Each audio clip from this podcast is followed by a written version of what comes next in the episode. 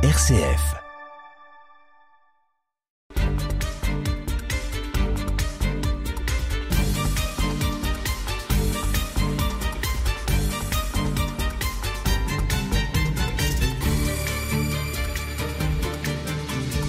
Nous allons faire aujourd'hui un petit tour à Étoges.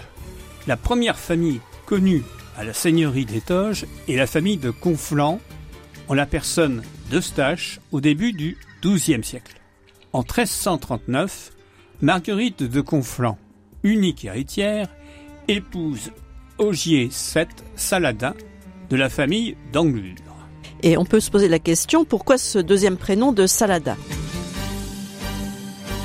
Jean d'Anglure, un ancêtre accompagnant Godefroy de Bouillon lors de la première croisade, a été capturé par Salah el-Din. Jean obtient de pouvoir aller lui-même chercher sa rançon. Il revient sans avoir pu réunir la somme demandée. Salah, touché par le fait que son prisonnier est revenu, lui rend la liberté, mais lui demande en échange que ses aînés portent en deuxième prénom son nom, d'où Saladin. La transmission de la seigneurie se fait normalement. En 1968, des travaux entrepris dans l'église d'Étoges permettent de retrouver une dalle funéraire de René d'Anglure, qui avait notamment combattu à Marignan, dont je pense vous savez tous la date, ainsi que des fragments du lion qui se trouvaient à ses pieds. Le lion, c'est le symbole de la force. On a aussi surtout découvert le gisant de Catherine de Bouzet, dame de Givry en Argonne, son épouse. Ces deux œuvres sont en albâtre, qui est assez rarissime dans la région. On hésite entre une provenance troyenne ou ligérienne. On a également mis au jour les gisants de François d'Anglure et de Marie de Vérès, sa deuxième épouse. Elle était accompagnée de ses deux enfants, Suzanne et Antoine, morts en 1546. Ces deux gisants pardon, sont en calcaire et sont des œuvres locales. On relève que François, au début du XVIe siècle, est vicomte d'Étoges et sire de Boursault, Givry-les-Loisy, Fer-Champenoise et Pont-Sainte-Maxence. Avec son fils, Jacques, s'achève la présence de la famille d'Anglure à Étoges. Sa fille, Antoinette, épouse en 1579 à Chalon Chrétien de Savigny, baron de Rhône dans la Meuse, gouverneur de Chalon. Le mariage a lieu donc bien à Chalon parce que euh, se marie avec le gouverneur de la ville. Celui-ci participe à la Ligue avec trois autres maréchaux et, après l'assassinat du duc de Guise en 1588, il s'exile à Bruxelles. Il meurt au combat en 1596. Son fils, Charles Saladin d'Anglure, de Savigny, lui succède. Avec Sully, vous connaissez tous Sully, la poule au pot tous les dimanches, la situation d'Étoges devient plus intéressante. En effet, jusque-là, un seul axe menait de Paris à Strasbourg, l'axe de la vallée de la Marne, celui qui a été choisi aussi pour le chemin de fer plus tard. Sully, bien connu ministre d'Henri IV, en ouvre un second plus au sud, par Montmirail, Fromentieres, Étoges, Chintrix et Chalon. N'oublions pas entre parenthèses que ces itinéraires sont aussi des itinéraires stratégiques pour les déplacements de l'armée et qu'il vaut mieux en avoir toujours un de remplacement. Charles initie le remplacement de la vieille forteresse médiévale par un château de style classique. C'est un mouvement général que connaît la France, du fait aussi que les rois veulent imposer leur pouvoir et les châteaux forts, ça ne va pas beaucoup pour imposer le pouvoir du roi sur tous les seigneurs. Ce nouveau château comporte deux accords de logis principales, duquel partent deux ailes, dont l'une abrite une galerie d'arcade surmontée d'une galerie intérieure. L'autre aile, réservée au service, ouvre sur un pont-levis. Les tours d'angle portent une toiture d'ardoise en dôme. Deux d'entre elles sont coiffées d'un clocheton. Dans la cour, les façades sont en briques avec des ouvertures en pierre calcaire, dites pierre de Givry. La façade comprend neuf fenêtres, 105 fenêtres, dont 35 mansardies. Le corps central et couvert de plomb.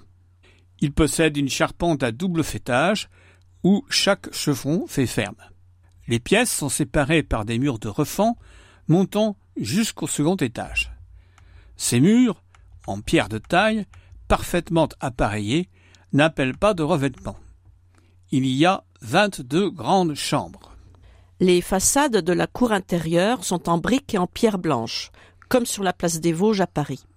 Plus austère, l'extérieur garde une allure défensive. Les berges des fossés sont maçonnées en hauts murs. Au-delà, de vastes terrasses à la française, animées de jets d'eau, étagent le parc. Les travaux sont en cours quand Antoine Saladin accueille Louis XIII en juillet 1623. En 1687, Louis XIV lui aussi est accueilli à Étoges. Nous avons le témoignage du Mercure galant. Le château d'Étoges plut extrêmement à Sa Majesté et à toute la cour. Plusieurs personnes de la cour mangèrent dans un appartement composé de huit pièces de plein pied, qui est occupé par Monsieur le comte d'Étoges, qui eut l'honneur de donner à dîner à Monsieur le prince et à Monsieur le prince de Conti dans l'antichambre de cet appartement, où le buffet, qui est fort propre, ne paraît pas se trouvant enfermé dans, l'épaisseur de la muraille. Il y a aussi dans la même antichambre une fontaine d'eau vive qui ne paraît que quand on a besoin pour le repas. Les parterres et les jardins y sont la plupart en terrasse et tous emplis de jets d'eau. Cette eau fort vive. Il y en a même dans les fossés qui sont fort beaux et revêtus, et d'autres dans la cour et la basse-cour, et même dans une volière qui est sous la galerie basse. Il y a deux carrés où l'on prétend faire venir deux fontaines. Lorsqu'elles seront faites, il y aura vingt-quatre jaillissements d'eau. Mais ce qui retient l'attention, c'est la galerie du peintre Jean Hélard. Ce dernier est né à Reims en 1618. Il est l'élève de Jean Armand et surtout de Charles Lebrun, avec qui il est à Rome. Revenu dans sa ville natale, il répond à des commandes pour des églises et des abbayes. On peut citer, par exemple, le baptême de Clovis et la multiplication des pains et des poissons, œuvre de grande dimension, mais il peint aussi des portraits. La galerie historique d'Étoges compte 58 panneaux peints sur bois. Chacun d'entre eux est divisé en trois parties. Au milieu, à peu près grandeur nature, des portraits d'hommes illustres contemporains, un français, un étranger. Les panneaux inférieurs et supérieurs représentent des emblèmes et des devises. À chacune de ces trois parties, on trouve aux angles supérieurs de petits médaillons représentant également des hommes illustres. Et au milieu du bord inférieur, un médaillon représentant une femme. L'ensemble comporte donc 114 portraits d'hommes illustres et 572 petits médaillons dont un tiers de femmes. Il respecte pas la parité, là. Jean Hillard a travaillé sous la direction de M. de Geps, seigneur de Flavigny, village près d'Avise, qui était très versé dans l'art héraldique.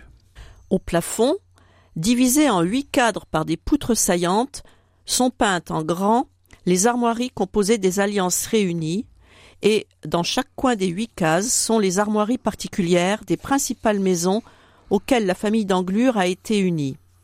Autour de cette galerie et au-dessus des tableaux sont des généalogies des familles auxquelles est alliée celle d'Anglure. Elles ont pour cadre les armes particulières de toutes ces familles qui sont très nombreuses.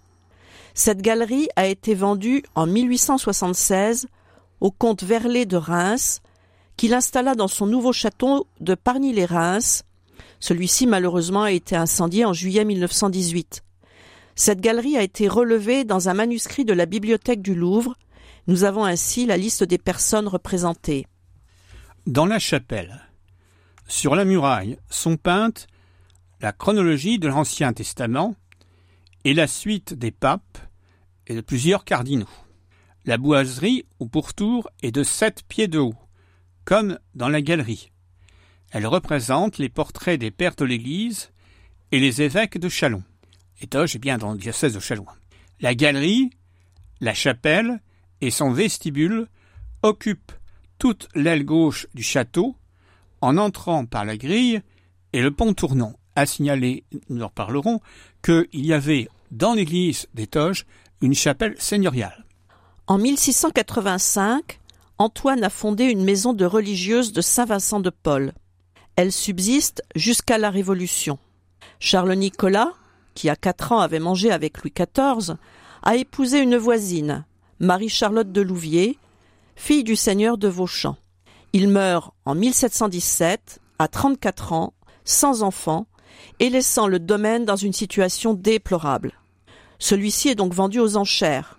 Il a une superficie de 1900 hectares, dont 12 de vignes, 100 d'étangs, 455 de forêt et le reste en terre labourable. La forêt occupe donc le quart de la superficie, pas oublier qu'elle représente une richesse pour point de vue matériaux de construction et échafaudage. Et pour la chasse pour les seigneurs, bien évidemment. Évidemment. Joseph-Marie de Bouffers se porte acquéreur, mais il n'a que 13 ans. C'est donc sa mère, Catherine Charlotte de Gramont, qui le représente. Il entreprend des travaux. Le grand escalier intérieur, la grille et le pont à balustre. Ce pont à balustre remplace ce pont de vie endommagé par le carrosse de Madame de Clermont qui se rendait à Strasbourg pour assister au mariage de Louis XV avec Marie Léziska dans la cathédrale. Reconstruit donc un nouveau pont, mais au sud, et la troisième arche du pont est en fait un pont-levis pour permettre le passage des embarcations. Le bassin avec jet d'eau, qui se trouvait dans la cour d'honneur comme indiqué par le Mercure précédemment cité, est supprimé. Retrouvés en 1952, ils sont rétablis. Joseph-Marie meurt au siège de Gênes en 1747. Ah oui, mais il meurt de la petite vérole. Ça n'a rien de guerrier. Son fils, unique, va mourir de la même maladie. Le domaine est de nouveau mis en vente à la requête des créanciers. Il y a une certaine somme, en effet, à payer aux créanciers, car il fait beaucoup de travaux, mais il n'a pas l'argent pour les payer. Le château est adjugé à Claude de la mais qui ne peut pas non plus acquitter les 517 000 livres de la vente.